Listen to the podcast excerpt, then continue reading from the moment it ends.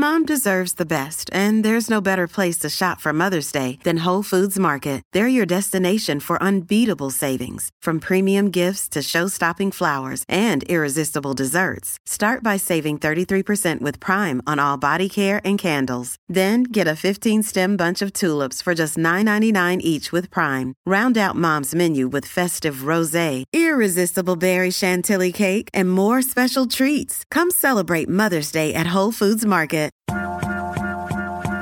Talking about chicken a la king, mango and garbanzo tabbouleh, grilled potatoes and vegetables with roasted garlic and basil, zucchini ziti, granola fruit bar. Look at all this beautiful food. Welcome to Green Eggs and Dan, everyone, where I interview amazing people with amazing minds, but all I care about is what is in their fridge. My guest today, I don't think I've been this excited for a guest in a long time. Uh, we are across the world. Konstantin, where are you? You're in Germany? I'm in beautiful Baden Baden, Germany. So um, it's, we're going it's, international. It, yeah, it's quite far away, I guess, but um, nice talking to you. Yes, Konstantin is someone who I have absolutely been stalking on the internet lately. Uh, he has the distinction of being a master of wine and has my absolute favorite YouTube channel on wine which I highly recommend to anyone who loves wine or wants to get into wine. Please welcome Konstantin Baum. Yeah, that was quite an introduction. Well, I'm telling you, I started this show mostly because I love food, but also so that I could uh, meet people and become friends with uh, with people who I want to to meet. So this is this is totally a personal. This episode is for me. Okay, it's not for the listeners. I hope there's something for the listeners in it as well. no, I think there absolutely will be, and the you know i'm a huge wine nerd and i love wine not nearly at your level but um I do love wine and I've been looking around for teachers and for good channels and stuff like that on the internet. And there's almost nothing out there. There's definitely not. And then I, I came across you and the quality is so great and the videos are so great. And you have such an infectious personality. Uh, which again, I don't, I don't know that you were ever an entertainer or you ever took classes on this, or, or if it's just comes to you naturally. But I'm just uh, completely obsessed with your videos. Thank you. That's very nice. I, am definitely not a trained entertainer. I mean, my my wife will never say that I'm very entertaining. I think I can just make this happen uh, in front of a camera in my wine cellar. I mean, the videos are great, but before we get uh, to your career and all that, I want to get into your fridge. Uh, you guys can see Konstantin's fridge on my Instagram at Stand Up Dan. I'm going to share the screen right now. So this is this is different for Green Eggs and Dan. I had I actually asked Konstantin to share uh, his wine cellar with us. So we've got some pictures of you here. Yeah. Uh, in the cellar. um, I, I am actually quite protective of my wine cellar. I've never there, there there are quite a lot of people who asked me to do a wine tour of my cellar, and I never never wanted to do it because I wanted to keep the mystery alive. But so so you you get some very rare insights into into the mess that is my wine cellar. So this is a Green Eggs and Dan exclusive here. Okay. That's uh, uh, this is such controlled chaos, this wine cellar. Okay, so we've got what I'm imagining is wall to wall racks. The floors are all covered in bottles of wine. Um, it's complete mayhem. Yeah, I actually cleaned it up two months ago and now it looks like that again. I, I just get so many bottles of wine all the time and I taste quite a lot of wines. So you can see some of them have the capsules removed um, because I use this thing called Coravin to to pour out uh, and and taste the the more expensive wines so that I can go back to them um, later on. So those are just sample bottles. Uh, just oh wow! Around. All yeah. these have been Coravin, basically. Yeah, yeah, exactly. Those those should should have been Coravin, and and then there's just yeah random other stuff. I also have a an online retail company, so so I also have some uh well sample bottles coming in for that, and yeah, it's kind of it's it's a big mess. So so I definitely have enough wine in my life. Are there any bottles that you are uh, what is what is your your proudest your proudest achievement in what which bottle are you like oh my god I can't believe I got my hands on this? Oh, um I I have quite a few like old Bordeaux's that that are quite nice and I'm looking forward to to opening uh, in in the future. I got I got this bottle of white Hermitage from Chave that I came across uh, the other day while trying to clean up this mess. Um, and that's definitely something that I want to open because it's like from, I think it's 96. So it is definitely uh, well aged and it should be quite nice, hopefully still. That's, that's uh, more of a nerd wine. Like uh, white Hermitage is not something that, that a lot of people get into. Um, I also have some really nice Burgundies. One of my um, the the key moment, one of my key moments in my wine career was opening or tasting a François Lamarche uh, La Grande Rue from Burgundy, which is like uh, this small vineyard plot right next to Romanée-Conti, which is uh, the the most uh, famous uh, vineyard, I guess, in in Burgundy. And uh, and and I have I have something from Lamarche on my shelves as well. So so I've I mean yeah I, I definitely have quite a few um, interesting bottles there that I'm looking forward to opening one day. So I want to make this episode not just uh, you know good for wine nerds, but also for people who love wine and are intimidated by wine and want to get into wine because I do feel like you make it very accessible and you've climbed the mountaintop. So you are a master of wine, uh, which I, people don't understand how insane that is to get to that level. It's uh, can you explain a little bit of what that means?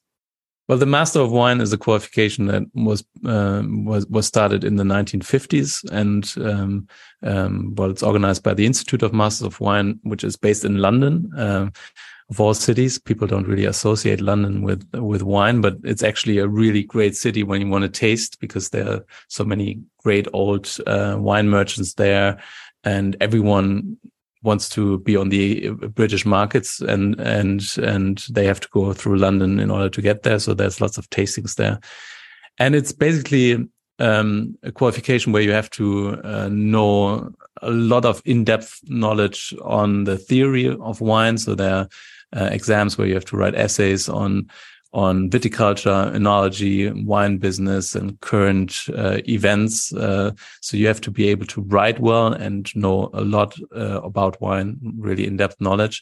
And the other part, which is probably the more famous or more astonishing uh, aspect of it, is um, the blind tasting part. So you have to identify 36 wines in uh, three uh, blind tastings. So you have on three days, you have consecutive days, you have 12 wines to taste and you have to say, what is the, what is the grape variety? Where is it from? If it's from a classic region like Bordeaux, you have to also say whether it's from Pauillac or Saint-Julien. You have to know your vintages. You have to say how the wine was made, whether it was aged in barriques or in stainless steel tanks, um, whether whether it's a high end wine that could be sold in top notch restaurants or in specialized retail for 50 euros, or whether it's a really cheap entry level wine which could be sold in discount markets for five euros. So so there are quite a lot of things that you actually have to pick up from the glass and and uh, and then well identify um, the wine according to what you've picked up. I always compare it to Sherlock Holmes, who walks into a room. He knows a crime was committed there, but no one really knows who was the the murderer. And then he looks around and picks up the, this uh, these little pieces of uh, soil on the floor and through his knowledge, his theoretical knowledge of the soils in London, he uh, identifies the area where the murderer is from. So, so that's kind of that's kind of how it how it works. You really have to know your wines and go really deep into it in order to be able to to do all that. Yeah, I feel like it's interesting because I got into wine because I, I love drinking wine and it's delicious, which I think is the best reason to get into wine. Yeah. and then, you know, the more you go into the weeds, there's this kind of mystery aspect, like you're talking about, of solving a mystery, which I think becomes really interesting and nerdy. And it's like, obviously, we love drinking alcohol because alcohol is really fun and it makes your brain uh, have a good time. But there's something about intellectualizing it, which is like, makes it I don't know if it's like justifying drinking, uh, but it's like add it's like adding this element of like, oh, I'm solving a puzzle. Um, and that's so fun to do and to try to figure out how they did it and how they made the wine and what went into it. Um, there's this nerd aspect of it that I think starts to kind of almost take over like the the oh, I just like to drink wine thing of like, oh, I want to solve this little mystery. Yeah. Um, did you feel like that was a transition that you made that for you too, or from the beginning were you nerding out well, on flavors? Yeah, I mean, in the beginning, I was also um, I, I, just thought it was quite interesting um, because I, I always liked learning things, and wine is like this bottomless uh, barrel of knowledge. So so so you really you can can really go deeper and deeper and never reach the bottom and and that's kind of what I liked. And then I also like to get drunk. yeah. so so so so I also like that aspect. But but for me now it, it is mostly um, I, I think I mean it's one of the oldest cultural products um, there is. So so wine has been with us for at least 8000 years probably much longer than that so we've been making as a as a human civilization we've been making wine for such a long time. So, so it's everywhere. It's part of our culture. It's part of our religions. It's part of uh, the way we get together. It's part of uh, every ceremony or many ceremonies where you kind of raise a glass to toast to to whatever you you are celebrating. So um, I I really love that aspect. That is really so deeply ingrained in our culture. And it's also so multi-layered. So there's one, on one side, there's the knowledge part. And on the other side, there's this, um, this part where you experience something, where you uh, taste something and try to understand it just by using your nose and your tongue. And, um, you can actually connect back to really old memories through the smells that you get from the glass. For example, every time I smell a Bretty wine, which is a flaw in some wines, but but it can also be really nice when it, when it's when it's uh, well managed. It basically smells like barnyard. Uh, it sm smells like horse stables. I always I'm always taken back into my childhood memories when I when I was on holidays. We always went to this place where there were horses, and I really still very vividly remember the smell of the leather of the saddles and the the uh, the horse uh, dung in in the stables. So so that's that's I think quite fascinating. I think there are very few products, very few things in the world that can do that, and um, I think that's also one of the reasons why there are so many people really excited about wine. I mean, there there are very few fast moving consumer goods that you can buy for one dollar or one thousand dollar an item. So, so I mean, you can grab a bottle of wine for one dollar. At least in Germany, you can uh, in in some shops, and you can also get get the same product, basically fermented grape juice, for one thousand uh, dollars somewhere else, or even ten thousand dollars. And that's yeah. also fascinating. And that's that just I, I think that just shows how um, how important it is to some people, how how um, excited some people are about certain aspects of wine that they are prepared to spend this much money. It's not always wise. I got yeah. to say that, but but it's but it's uh, it kind of highlights uh, how much value some of us give to give to this product. So I also feel like there's never been a better time to be intimidated by wine than now because there's so much there's so many different things going on now. You've got your uh, conventional uh, made wine. You've got your cool natural wines. And especially in LA, it's like, you know, mm. people are all about the naturals and they poo poo on the conventional. And then they realize, wait, a lot of these conventionals are actually made naturally. And then people are like, what the hell is natural wine? Does it mean that the label was uh, made by a graffiti artist or does it actually have anything to do with the wine? Um, so there's like, it's almost like just when you thought, okay, I'm getting a grasp of this, they bring in this whole new category of like of natural wines and now it's like okay now i have to now i have to understand this and i have to understand but no one can really give a straight answer on what is natural. Is it biodynamic? Is it organic? Is it a combination of the two? Um, so it just gets really really confusing i think for a lot of people. I mean again you are very good at demystifying wine especially on your channel. Uh, what is what is someone to do what advice do you give to someone who wants to get into wine and doesn't want to look like an idiot um, or make a fool of themselves uh, when going to a restaurant or going to the wine shop? Yeah, I mean, first of all, I think you're right. Um, the wine world has probably never been as complex and diverse as it is now. Um, I, I, think when I when I talk to older masters of wine, back in the days when they passed their exams in the 60s and 70s or whatever. There was basically they they had to know about Bordeaux, Burgundy, Champagne a little bit, Germany, Mosel, maybe some Rioja and some Chianti or um, uh, stuff like that. Right. But that was kind of the wine world. That that's it. If you if you, I, I have some old editions of Hugh Johnson's Wine Atlas, which is like one of the standard um, uh, books in in any any wine nerds uh, library and um, and and the wine world was just so much more limited back then. And now wine is everywhere. There's wine being produced uh, in England. There's wine being produced in New York State, or well, there's wine being produced pretty much everywhere in the US, I guess, um, in lots of different places in China. China is one of the biggest producers now. So there's a lot of wine now. But on the other hand, it's also, it has never been safer uh, to pick up a bottle of wine. I think there was a time when even the best producers were sometimes producing terrible wine, like really shit wine, uh, in, in poor vintages because back, back then they didn't have the knowledge. They might not have had the money to, uh, to make sure that even in a bad vintage, they, they are able to harvest healthy grapes. So times were much more difficult and, and it was more difficult to produce good wine. Nowadays, the the standard of quality is is pretty high. So picking up a bottle, not knowing anything about the wine is much safer today than it was back then.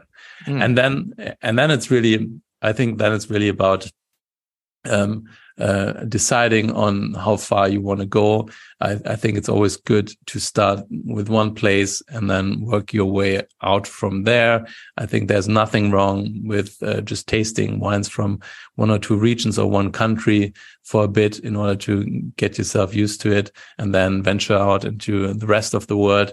It's always good to talk to people and listen to people who might have tasted a little bit more or might have uh, had more experience with with the the topic in order to further your horizon. That doesn't mean that you just have to take on what they say and uh, accept what they say as gospel, but it always helps to kind of point you into new directions and then try to figure out whether you actually like that style of wine or not. And with natural wine, it's um, I think it's it's it's actually beneficial that there is something like that. I just don't necessarily like the term all that much because natural wine suggests that there's something better about it, more natural. But wine isn't a natural product. So if you if you ever like find a wild vine growing up a tree and pick up the the berries that have dropped down on the on the ground and taste them. That's probably the closest you can get to uh, to natural wine. Right. Um, if wine is made by humans it's a cultural product and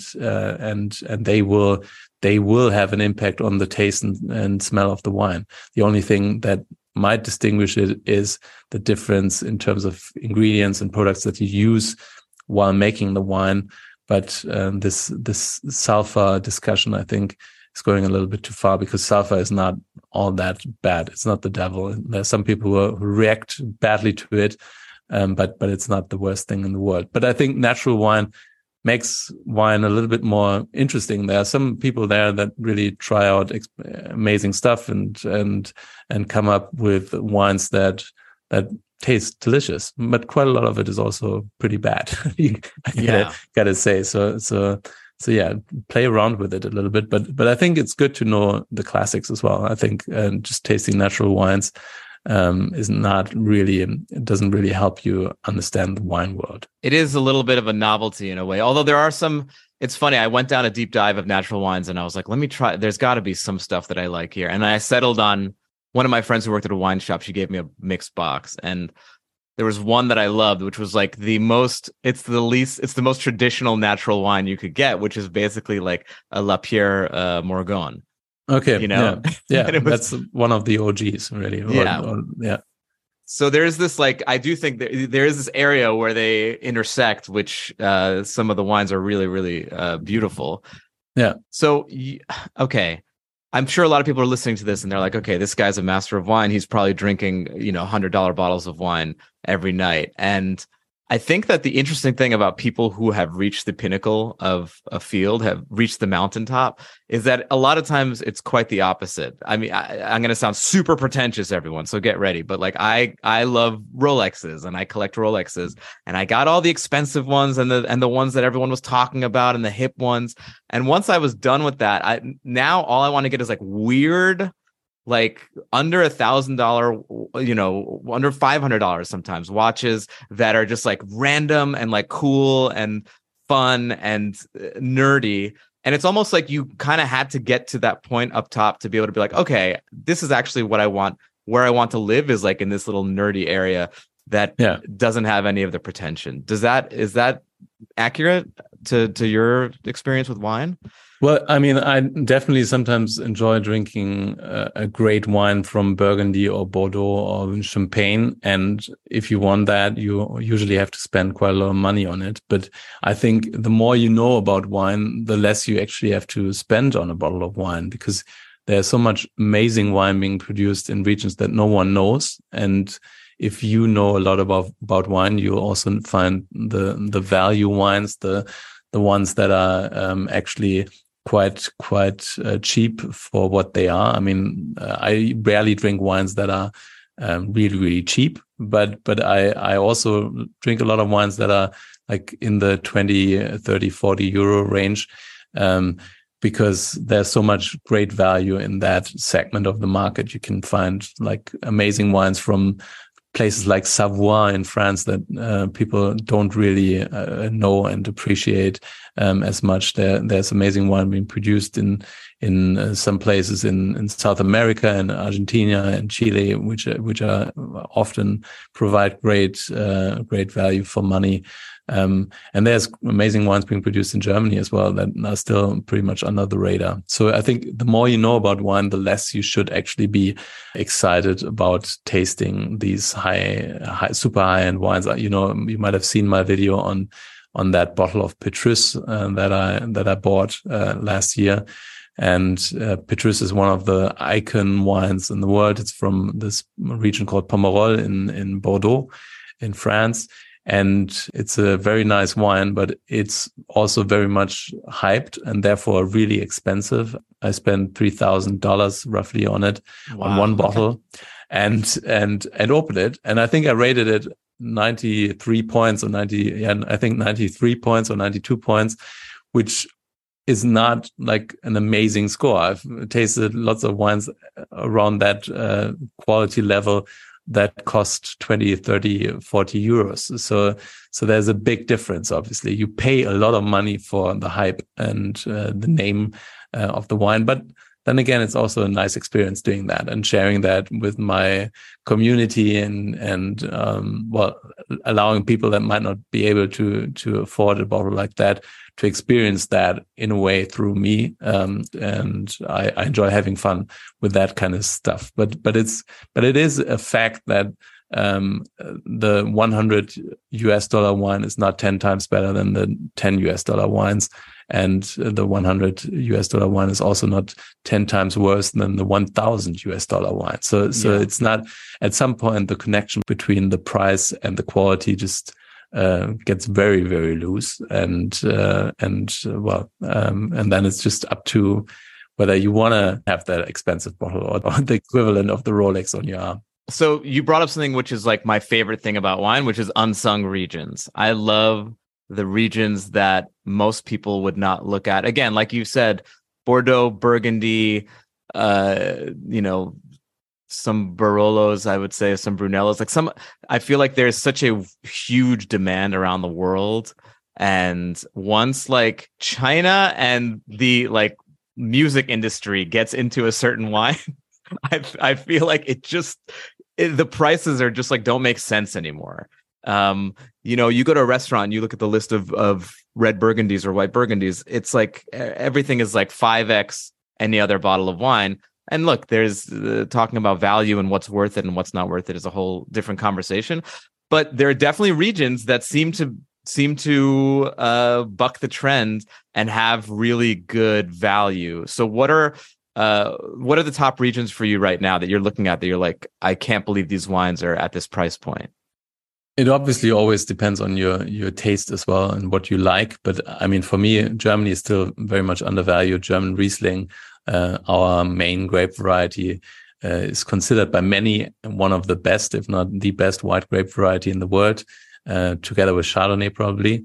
And and the wines are still really cheap, even from the best producers and the best sites. They're getting more and more expensive, but they're still relatively cheap. I think if you go to the Iberian Peninsula, you really can't go wrong. I mean, Portugal is extremely cheap and there's so much value for money there when it comes to white wines, red wines, fortified wines. I think uh, Portugal has it all and produces really great wines at uh, spectacularly uh, low prices. Also, uh, so, some wines that can age such a long time. I've uh, opened quite a few old bottles of Madeira uh, on my channel in port, and they um, they can yeah age for more than hundred years. Some of them.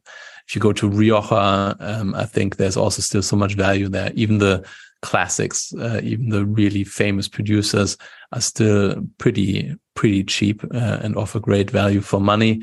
I think if you're in France, for example, the south of France is still dirt cheap. Uh, also stuff like Côtes-du-Rhône. I think Côtes-du-Rhône is one of the uh, best uh, price value wines there is. I mean, there's some Côtes-du-Rhônes at t- uh, 10 euros in, in, in Germany, at least. I, I, guess in the US, it would be more like 20 US dollars. They, uh, that, that provide that give you so much joy and uh, pleasure. Um, so, so I think there's definitely quite a lot still there. Beaujolais, you mentioned a region that produces great wines um, at pretty low prices still. So there are so many places. I mean, in the new world, like I said earlier, Argentina, Chile is, are still comparably uh, cheap. I also think when it comes to like unsung heroes or wines, that are great laterals for the classics, uh, like for, for great white uh, Burgundy. Uh, if you go to New Zealand, you, you have such beautiful Chardonnays, really, really beautiful wines that are really still very much undervalued compared to, mm. to what you get, uh, from, from Burgundy. So, so there's, still so much great wine uh, at great prices around. But everyone complains about Bordeaux and Burgundy because, well, I don't know. I, I they, people got used to drinking those wines, and they are they can be really amazing. But I think especially Burgundy is hit and miss, and you sometimes spend so much money on a bottle of wine that is pretty boring or below average. Uh, and if you spend a hundred dollars on a bottle of wine, you definitely don't want below average. So so two things off of that. Number one, I have to give a shout out to my buddy Piero, who started uh, a winery in Argentina called Chacra. Which, oh, right, uh, yeah, yeah, is making fantastic, uh, fantastic wines. And you know, he's the heir of the Sassicaia, you know, which is one of one of the most expensive wines in the world. And yeah. he went to Argentina, and he's making a wine there that's you know he's got high end and low end, but very very accessible and and delicious wines. Um, yeah, for sure. Great wines. Yeah. Yeah. And then you talk about uh, some uh, Burgundies not hitting the mark. I lately have been nerding out on Oregon. I went to Oregon and uh, tried a, a, bunch of great wines with a bunch of buddies of mine. We we went for a little wine trip, and the pinots that they're that are coming out of Oregon, I think, in my opinion, are like some of the best that I've had, especially in the in in you know from American standpoint. Um, I'm a huge fan of like, uh, you know, I have a, you have German pride, I have American pride. I'm I'm really trying to to push uh, American wines, although you know some of them obviously have a real heavy hand with the uh, with wood and whatnot. But I do think it's a it's a kind of a cool time for American wines right now. Like you said, New York State is making some Rieslings that are awesome. Um, Michigan is making Beaujolais like such crazy stuff is happening and i do feel like the pacific northwest uh, washington and oregon are making super interesting wines. Um, have they gotten uh, the respect in europe like like they're getting here? Um, i think not not probably probably not quite. I mean I, have i've been to washington state and oregon and i've and i and i do quite a lot of things uh, with california. So so i I really um, love the wines from from the West Coast um, as well. But but most of them, I mean, the thing is, the American market is quite strong. You just said it. There's like a national pride in your products. um, which is a great thing. Uh, when it comes to wine, there's there's amazing wines coming out of uh, the US. So so so I can understand that, and people are just prepared to spend much more on those wines than they are in in Europe. So mm. so quite a lot of those wines don't get exported as much. Some wineries want to be represented in in in uh, Europe and uh, even of the higher end wines because because they just want to be there even though they could sell their whole production in in the US probably but they they also want to be in some of the nice restaurants in in Europe so so they are trying to get into the market and there is a growing interest in in those wines as well, but it's still um, a little bit slow. And the thing is, I mean, Europe, there's so much competition from European wine producing countries. Um, so it's some, sometimes not so easy to get your foot into the door. But I think especially like in California, if you go to Santa Barbara, I really love um, that area, and and yeah. I, I, I, like stuff like uh, Gavin Chanin's wines or or Au Bon Climat, this those kinds of wines. They they are still reasonably priced and they are really exciting and really interesting. They're different. There's uh, there's quite a lot of amazing producers in Sonoma and also in Napa that make make really great wines that are a little bit more to a European palate as well, probably like Cathy Corison in in uh, in Napa or Hirsch Vineyards in Sonoma. So so there there are quite a lot of uh, really interesting, more new wave producers that also grab the attention of of uh, European sommeliers, and some of them end up on those wine lists. But when it comes to volume, they are not really um, very well represented. And I think Washington State and Oregon are even less uh, represented in Europe than California is, because uh, I guess for them it's still um, not so easy to to um, uh, well do a lot of a lot of marketing in the European market California is just so much bigger, so, so yeah. they they have a better presence here. So um, it's it's uh, difficult for them. And and I guess I mean when when it comes to Oregon and Pinot Noir, um, there are quite a lot of really great new wave um, Pinot Noir producers all over the world now. So so so there's there's competition there. I mean, us Germans we've stepped up our game when it comes to Pinot. So there's really nice Pinots coming out of Germany now, out of Austria, um, out of out of uh, um, all different kinds of places. So so there's there's uh, fierce competition, I guess. And, yeah. and and if you're in the US and you have your customers there and you can sell your wine, then there there might not be uh, such a strong incentive to to move to Europe and and sell wine here as well.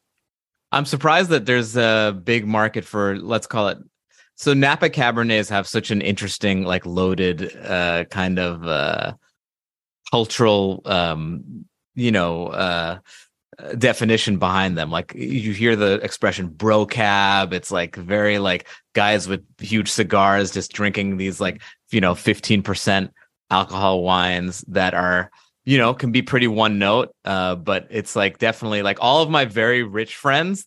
That's all they drink. Like my rich friends who don't know about wine, all they do is spend thousands and thousands of dollars on Napa Cab. Um, yeah.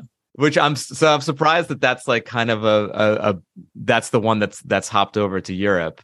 Um, because to me it does seem like probably one of the less interesting wines that we have, even though I get that it's probably the most expensive and all that. But um, I don't know if you feel the same way or not.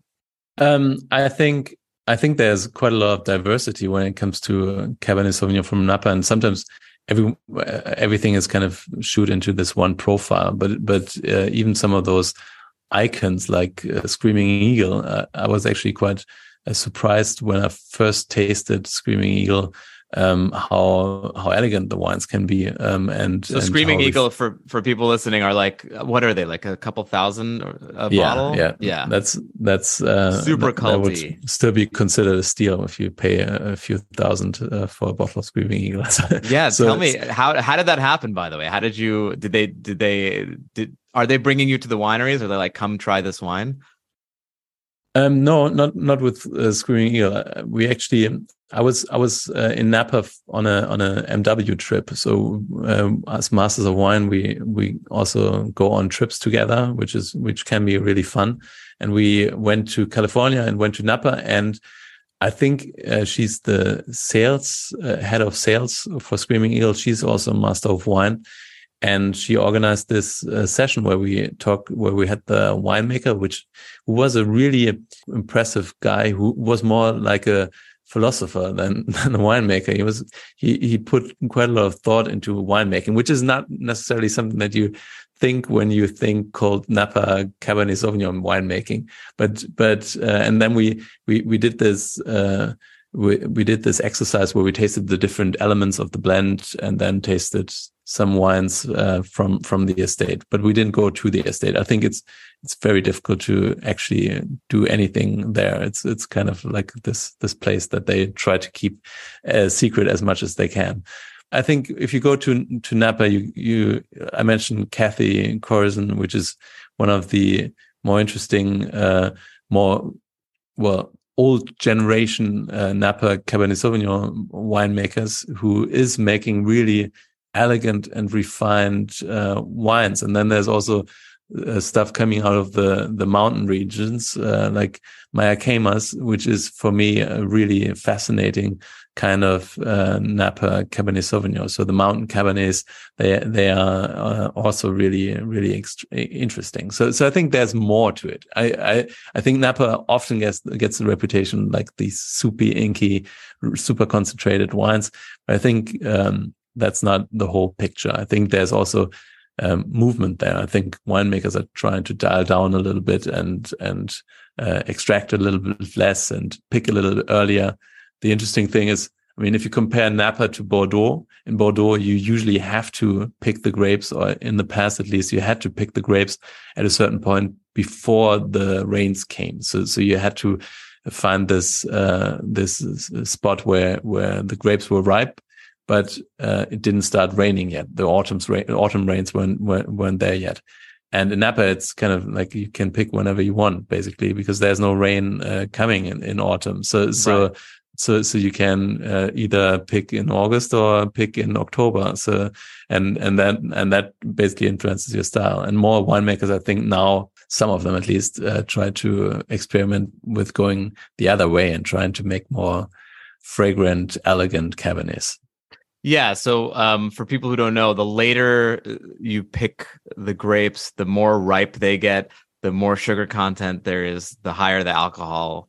Um, yeah right in the wine and a lot of that is kind of the robert parker effect where he uh he, he selected for these kind of big more powerful wines and so everyone's palate kind of kind of adjusted to that but it does seem like it's uh like it's like it's going back. And just to give a little context like because people always talk about the judgment of paris where a napa cabernet beat uh bordeaux. That wine i think it was ridge um, no, it, it was uh, Stag's Leap. The I think the seventy one or seventy three. Um, um, it was, yeah, but it was it's, it was Stag's Leap uh, Stag's Leap wine cellar. Yeah, I remember looking it up though, and it was like it was like somewhere in the twelve percent alcohol. Something. Yeah, it was a super low, which for a Napa Cabernet is is insane to hear that because they're all at 14 and a half now. Yeah, but I mean, uh, if you do, if you taste old Napa Cabernets, they were much leaner, much fresher, um, and and uh, they they actually age really well. Not all of them, obviously, but but the good ones age really well. And then there there was like there was a sta- change in style, especially in the '90s, where where people really went uh, to the extreme when it came to extraction and concentration.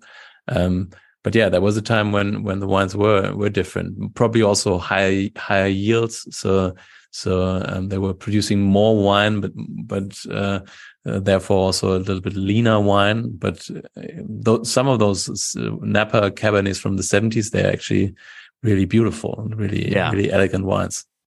Okay, before we get to the questions that I ask every guest, I, I just quickly want to talk about your channel, which I love so much because I've been following it for a long time, and it's very fun to see the evolution because you definitely, you know, you, I you see you get more comfortable in front of the camera yeah. as an actor. You can kind of see these things. I'm like, oh, he's getting better. He's getting, and then the editing was getting better, and then the lighting was getting better, and the camera angles, and it seems like you were you really committed to to doing this and for someone who's not an actor or who probably never wanted to be a performer or a host uh, I'm very impressed with your evolution, and, and it seems like you found your voice, and and it's really really fun to watch. So, um, what what made you decide? Okay, I want to take this knowledge and start making a channel. Um, I think I, I always used uh, social media of for a long time used social media, and one of the first influences there was uh, Gary Vaynerchuk, who was mm-hmm. kind of like the first person to do like online wine video tasting things on his blog. And he's obviously now doing completely different stuff. But but i always thought that was something there. It was kind of kind of interesting to me.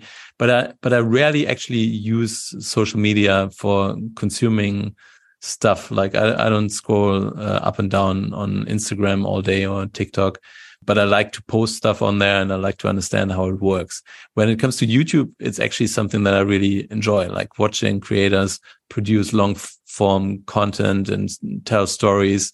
Um, people like uh, like Casey Neistat or or um, uh, those kinds of people who made made vlogs. Um, that that is something that I found really interesting and and and I always thought there is like a gap there because there's not a lot of wine content on YouTube. And I think there there are quite a few people who are interested in wine, more people at least than they they are catered to uh, on on this platform. So so I I always wanted to do something. And you actually talking about the video the earliest videos that you can still see on my channel, but I have some really old stuff that was actually in German and and I actually took it down at some point because because it didn't really make sense in in on my on my channel anymore because it's not uh, I'm not I'm speaking in English on in my videos and those were in German.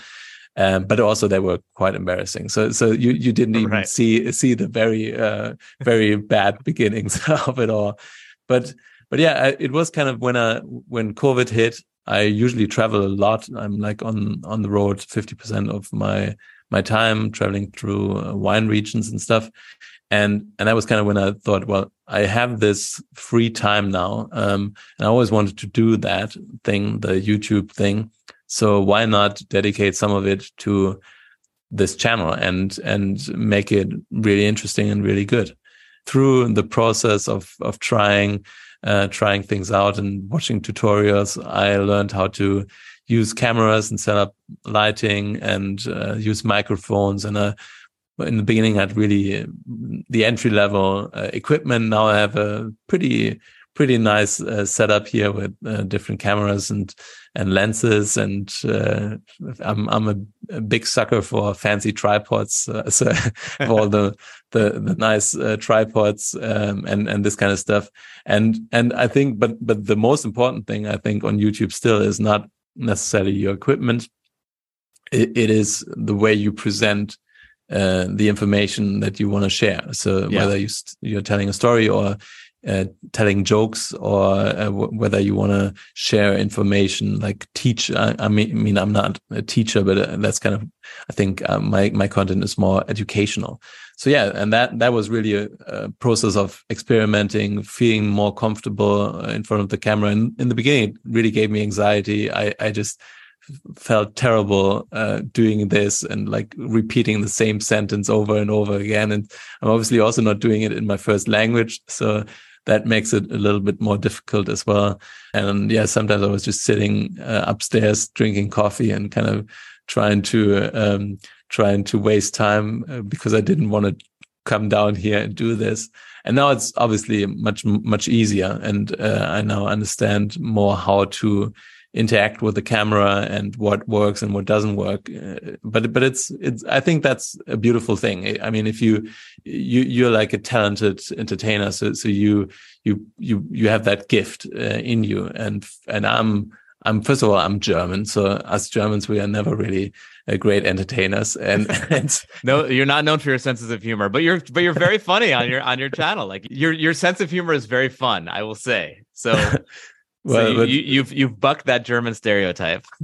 I'm also not not necessarily an an extrovert at all. So so I, I really had to learn how to do this. And and you only I think I now I'm able to do that because I kind of see this setup as as a friendly setup. The camera is kind of my friend, so I can be the real me, or I can be um, the the way I am uh, over dinner. So so that that really helped. But but it took a long time to to get there. And I actually uh, also took some like uh, coaching lessons uh, with with the with the language coach to better understand how to how to use my voice. I, I want to do uh, acting classes just to learn a little bit better how to perform uh, on a stage. I, I don't know whether it actually will help me all that much here, but but I think it's it would be a fun uh, thing to to play around with a little bit. So so yeah, and, and through that it, it, just kind of kind of worked. I mean, uh, I don't I don't really know how how it worked, but um, my my channel um, at some point kind of blew up. There were a few videos that really um, pushed uh, my subscriber count um, and and yeah, it's it's a lot of fun. I really love it. It's it's a lot of fun sharing uh, this with the audience, which is all around the world, which is also amazing. Well, I think you're doing a great job at it, and I would recommend against taking any acting classes or anything. I like it, it, you don't want to you don't want to overwork the dough, and I think that okay. you're you're on the right path. You're doing everything right, so I, I I don't want someone to mess with it. All right, okay.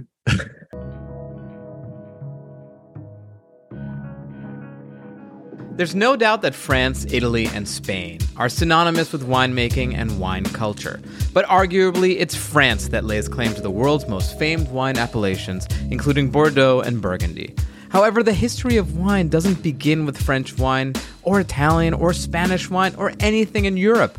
Archaeological records indicate that wine was first produced in China around 7000 BC, followed by Armenia and Georgia around 6100 and 6000 BC, respectively.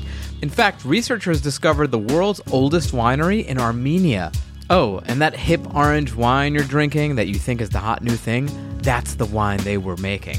There's also evidence of early winemaking in ancient Iran, Egypt, Israel, Greece, Cyprus, and Sicily. Wherever there were grapes, wine was soon to follow. In fact, that's the main reason grapes were ever planted. In the Bible, the first thing Noah does when he gets off the ark is plant some grapes so he can make some wine. Now that is my type of prophet.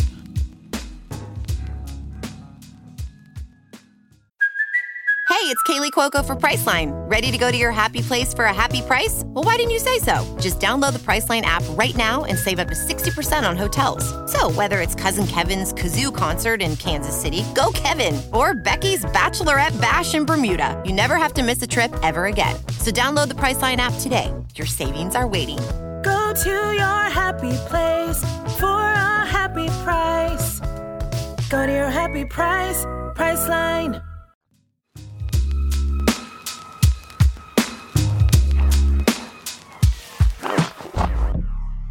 Um, all right, so let's get to the questions that I ask every guest, starting with what is your earliest food memory? It's probably not the earliest thing, but it's a very vivid memory, which is like uh, back when I was a kid, we always assembled on Saturday evenings in front of the television and watched watched uh, this show together. And my mother would bake um, Hefezopf, which is basically like a brioche uh, kind of kind of uh, bread uh, thing, and and she would bake it in the evening for the next morning, so for Sunday breakfast. But in the evening, we got every one of us got the slice of brioche bread uh, with butter on top, and that was just heaven. That that was just uh, magical for me.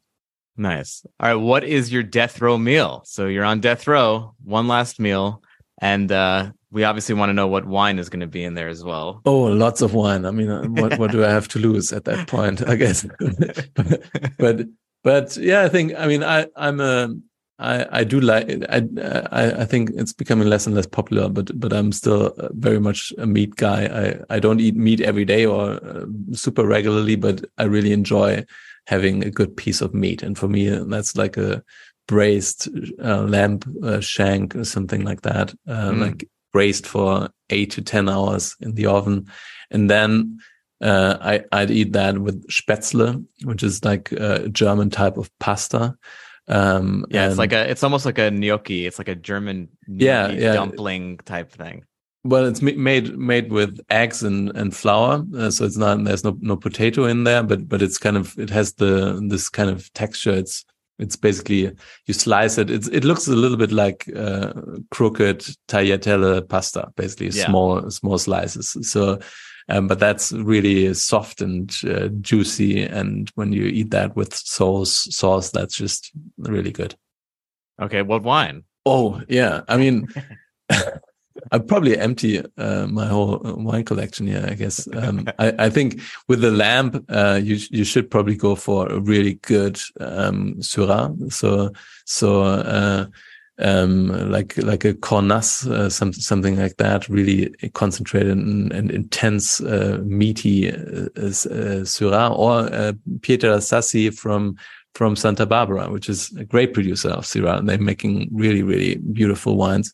Um, that, that would also be delicious.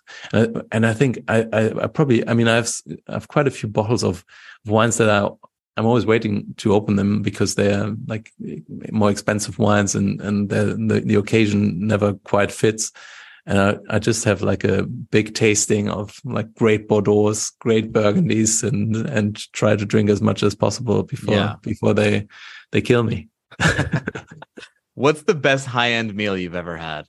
That's tricky because I mean, I obviously get to go to quite a lot of nice restaurants and places, and and when there where, where there's wine, there's usually also good food.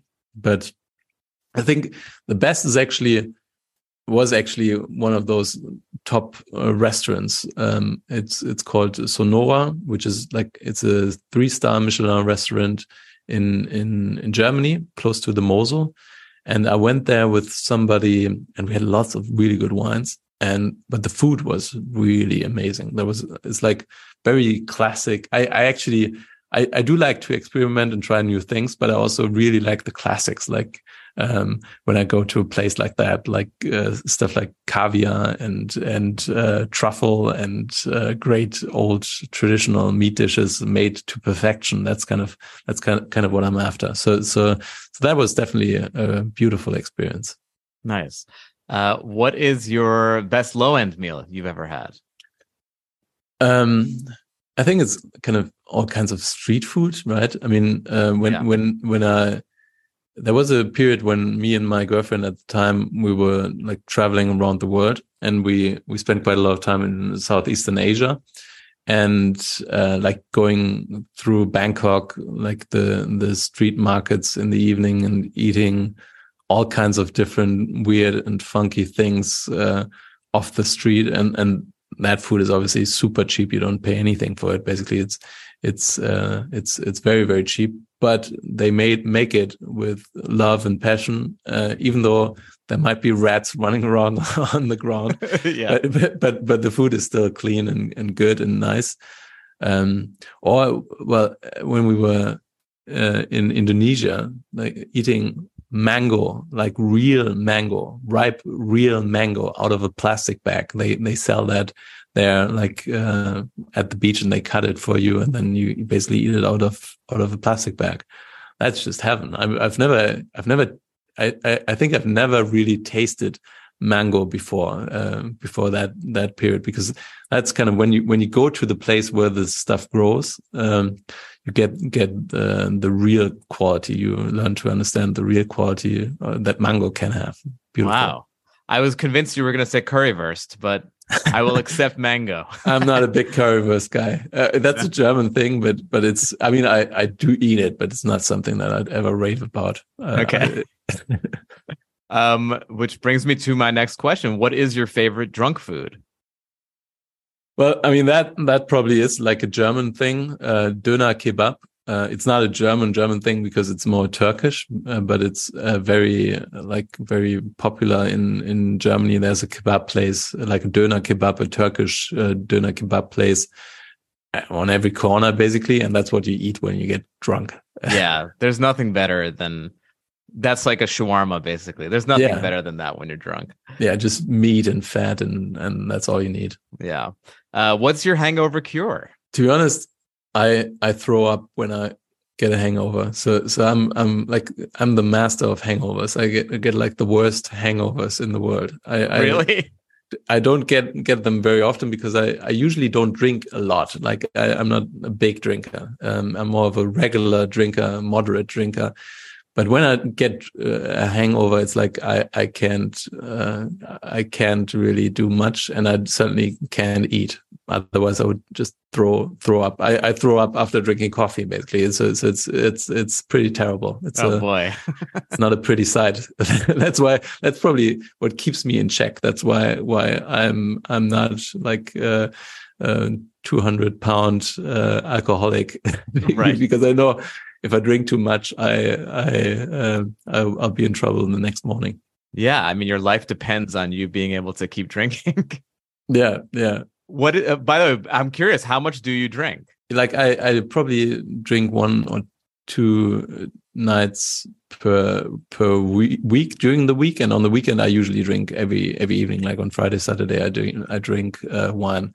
But I but I try not to drink too much. But it, but obviously sometimes I end up drinking a bottle. Um, but but it's not not uh, it's not something that I do very regularly. And I and I actually um, don't drink at least one month per year. So, so I usually do dry January. So, Oh, you so do, huh? It, it's very important for me personally not to be uh, addicted to the stuff. I, I think I couldn't enjoy it anymore if I had to drink it like every every night, and and being able to kind of stay away from from it uh, for one month shows to me that I don't need it, and it also gives me a different routine. So it's not like you, you don't grab the the glass in the evening; you just kind of drink tea or whatever else there is. Yeah. Um, but yeah, yeah. So so I try Okay. to keep it in in check, but but I, I, sometimes I I just go off. Uh, So you're a one to two. You're you're like a one to two glasses a night, uh, on average type of guy, and then once in a while it'll be a bottle. Yeah, I think I think that's probably right. I, I, it's more it's more like yeah, it's more, more like one one to two. I yeah, I, I don't I don't follow the the um, suggestions from the WHO. So so uh, they, Yeah. they, they they keep dropping uh, the the limit that you should drink. Uh, it, it seems like every every year, but but yeah, I I. I think I think I, I, I do like to to drink wine. Uh, so so I, I think I don't have to drink wine. I think to do my job, that's something that I sometimes think about. But I actually need to drink the stuff. I think you have to have had too much wine in order to really understand how it works. But but but I think I could probably not drink wine at all and just taste the stuff and spit it all out and still do what I'm doing. But then life would be kind of very boring then. Yeah. So so so so sometimes you have to have have to go crazy a little bit. Yeah. Who's your favorite celebrity food personality, or or or drink personality too? Yeah, difficult. I mean, there are quite a lot of people that kind of I find interesting. Is it. Luca Maroni? It's Luca Maroni, isn't it? yeah, yeah. I, I think I, I'm I'm I'm dreading the the moment when I ever meet him at some event or tasting. That, that's going to be kind of tough, I think. But but yeah, no, it's not him. Um, uh, like in wine, um, I don't really have lots of idols, but uh, there there are quite a few people that I really like. I I think w- when it comes to wine YouTube, for example, I really like Andre Mack, uh, who's who's also making uh, videos on wine. Uh, he's he's a he seems to be a really cool dude. I've never met him personally, but he seems to be really nice. When it comes to food, people like chefs, uh, I actually, I mean, I'm I'm a former waiter, so so I I, I trained as a waiter, and uh, if you're training as a waiter or if you've worked as a waiter, you're basically conditioned to dislike chefs in general. Right. I mean, there's some really great. I, I obviously have friends who are who are chefs, and, and they're great people, but but I'm not a big celebrity chef guy. Uh, but if it's if it has to be one person, then then then it has to be Anthony Bourdain. That's kind of probably the most inspiring person when it comes to like making uh, video content and and travel content. If you look at the old Anthony Bourdain videos uh, from the very beginning, not the parts unknown, but uh, no what was reservations. Yeah, that that was more like a YouTube Yeah, production, really. I mean- totally. I mean, there are YouTubers now that make spend much more money on their production. So, so, but but he was always really good at telling stories, and I think I I can still learn a lot from from his old uh, old videos and and yeah, and the stuff he did, and obviously the books um, as well. So so that's probably the most ac- iconic one. And I guess, I mean, the the great ones they they always die too young, and and that that's probably also what what makes us glorify them even more. So so Right. I think he, he's he, he he's quite special. Desert island food. You're trapped on a desert island. One food you're going to eat for the rest of your life. You will never get tired of it. What is it? I think that that food doesn't exist really. I I, I don't know. Um, I, I think um, th- there isn't also a desert island wine for me. I, I I really like the diversity of it, and I like to try stuff out. But but if you Oh, yeah, that's on- a better question. Desert island wine. I definitely have a desert island wine. You don't have a desert island wine? What is it? Mine would be the Lapierre Morgon that I that I talked about. All right. Oh wow. Okay. Yeah, that's that's a beautiful wine. But um, but yeah, on a desert island, I mean, all of that, all of the wine will be cooked at some point, anyways. If you have like thousands of bottles of that sitting Don't around take it too literally. You can't. No, you have a wine cellar on the desert island. Yeah, I, I just I- I can't. I couldn't say there's this one grape variety or this one region that I that I could drink every evening or would want to drink every evening. I think it's probably better not to drink anything. I think when it comes to food, I would kind of be very practical and go uh, nuts. I I love roasted almonds, and I think they're probably not as nutritious as as, as your desert island food should be, but, but they at least keep well uh, on a desert island. So so you can you can store them for a long time. And I I, I eat lots of nuts. I actually roast uh, almonds and hazelnuts and um, all those kinds of things at home as well. So so that's kind of a hobby of mine. So so I do like nuts. Okay, Let's go nuts on the on the island. nuts and no wine. yeah. But if I eat nuts, I also like to drink a sherry. So so maybe I I'll take Ah. sherry. Okay. Oh no, one before that. What is there a food that you can't stand eating? Um, I, I eat pretty much everything, but one thing that really makes me gag is kidneys. I don't know whether anyone eats that anymore in in, Huh. in the US, but but in Germany, there's some still some areas where where you do have that, and it's just disgusting. I, I Like never lamb really- kidneys? yeah, lamb kidneys or Yeah. or uh, uh, uh, veal kidneys. Um, I mean they they they still taste and smell like urine. So so why, why would you want to? Why would you want to? When you so, think so of yeah, that when you that's something that the I really- kidneys when you think about what the kidneys do, yeah, it doesn't really make sense to eat it. yeah but i i mean that's that's definitely something that i would never want to eat again i've i've tried it and and really hated it but but apart from that i i'm i read eat everything i like eat like uh, uh heart or stomach or uh, brains or meat fish everything so so yeah i'm very Yeah. very much open to explore Kidneys is a good one. Um, okay, final question. This is my favorite question. Uh, what is or what are your restaurant pet peeves? Yeah, I mean, well, obviously, like if you get bad service, that's also terrible. But when when you go into a nice restaurant, sometimes they also overserve me, like not not in terms of put too much food on the table, but but they they do too much because they most of them kind of know who I am, and then they try to pull everything out of the hat and try to do everything for me. And sometimes I I uh, I don't really like that. I, I appreciate it because I know what they why they do it, but but it's but it's sometimes uh, just too much, and I just want to spend time with the people around the the table. And I think the best service staff, and that's kind of how I approached it when I was a sommelier. They are they are there in the right moments, but they it's not kind of they they don't think that's that it's the restaurant is their stage. Hey man, you wanted to be a celebrity and now you have to deal with it, okay? This is how it goes. I never wanted to be a celebrity, and I, I definitely am not a celebrity. So, so, so that's that's definitely not the case. But, but yeah, some sometimes that just gets gets a little bit too, much. Interesting. I feel the same way. It could, it could go either way. If I get recognized, I'm either going to have the best time or it's going to be too much. Yeah, Um, but uh, yeah, it's a good problem to have. It's a nice Yeah, problem to yeah, have. yeah. Uh, um, Konstantin, thank you so much. By the way, before we go, what is your daily drinker these days? Do you have a daily drinker that you're that you're going to?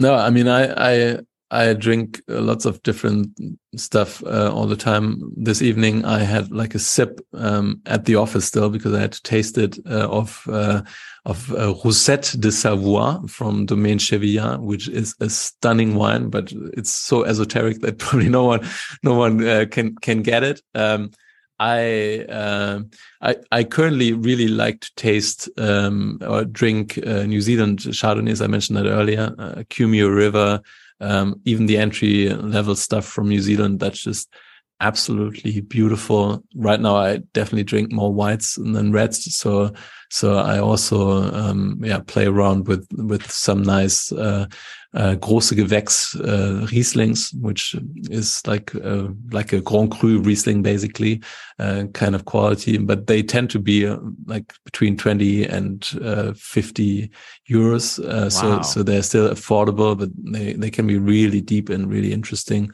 So um, yeah, lots of different wines. You you saw my cellar. You saw the the mess on the floor. So so Yeah. that's kind of that's kind of my my daily diet. I had a really fun, weird wine last night that um I my wine bar that I went to and the the sommelier who I'm buddies with brought this over. Um Vince Vincent Couche. All right. Okay. It's, it's from the Champagne region. Voulez-vous coucher avec moi? Voulez-vous Yeah, coucher avec moi? It's Pinot Yeah. Noir and Chardonnay blend, which I've never even thought that that's No. a possible thing. No, that's that's that's that's interesting. And and it was it was a it was uh, Pinot made as a white wine or, or Yeah. what? Yeah. Okay. Yeah, so it was white. It was white, but with a little bit of a tinge. But it was so cool and weird and very esoteric, but uh, Interesting. very fun. Yeah, Yeah, Um, look that up. Yeah, I mean the wine world is wild, wonderful, and there's so much going on. So so there's always another wine to to taste and try out. Yeah. Um, well, Konstantin, tell everyone where where they can find you. Um, well, you can find me uh, in Baden-Baden, but but uh, yeah, if you if you want, uh, check out my YouTube channel. Uh, it's just called Konstantin Baum, Master of Wine. Um, my Instagram handle is also Konstantin Baum underscore MW, and I also do TikTok, but no one watches them, so so so, so, so you don't have to either. But but yeah, Instagram and, and YouTube, that's kind of where where where it's at. I've tried also, man. We're too old for TikTok. I think that's yeah probably I, I think i just don't I, I don't understand the format i don't i don't quite know how it works maybe i'll figure it out at some point but but yeah it doesn't look Yeah. like no, I don't. I think I think it's just of a different generation. I don't think our brains Yeah. are wired to figure it out. probably awesome. Well, thank you so much, Konstantin. Such an honor to meet you, and uh, Yeah, very nice talking to you, Dan. I really No, it was- appreciate it. it was a lot of fun so that was we, the only thing that was missing was a glass of wine on the I table know. But, but i guess it's too early for you right now so I so- mean, look, it's uh, it's five o'clock somewhere, and it's later than that where you are. So I Yeah, should have been drinking. Uh, thanks again, buddy. all right yeah nice talking to you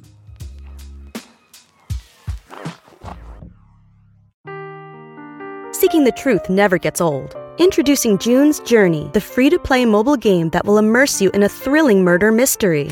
Join June Parker as she uncovers hidden objects and clues to solve her sister's death in a beautifully illustrated world set in the roaring 20s. With new chapters added every week, the excitement never ends. Download June's Journey now on your Android or iOS device or play on PC through Facebook Games.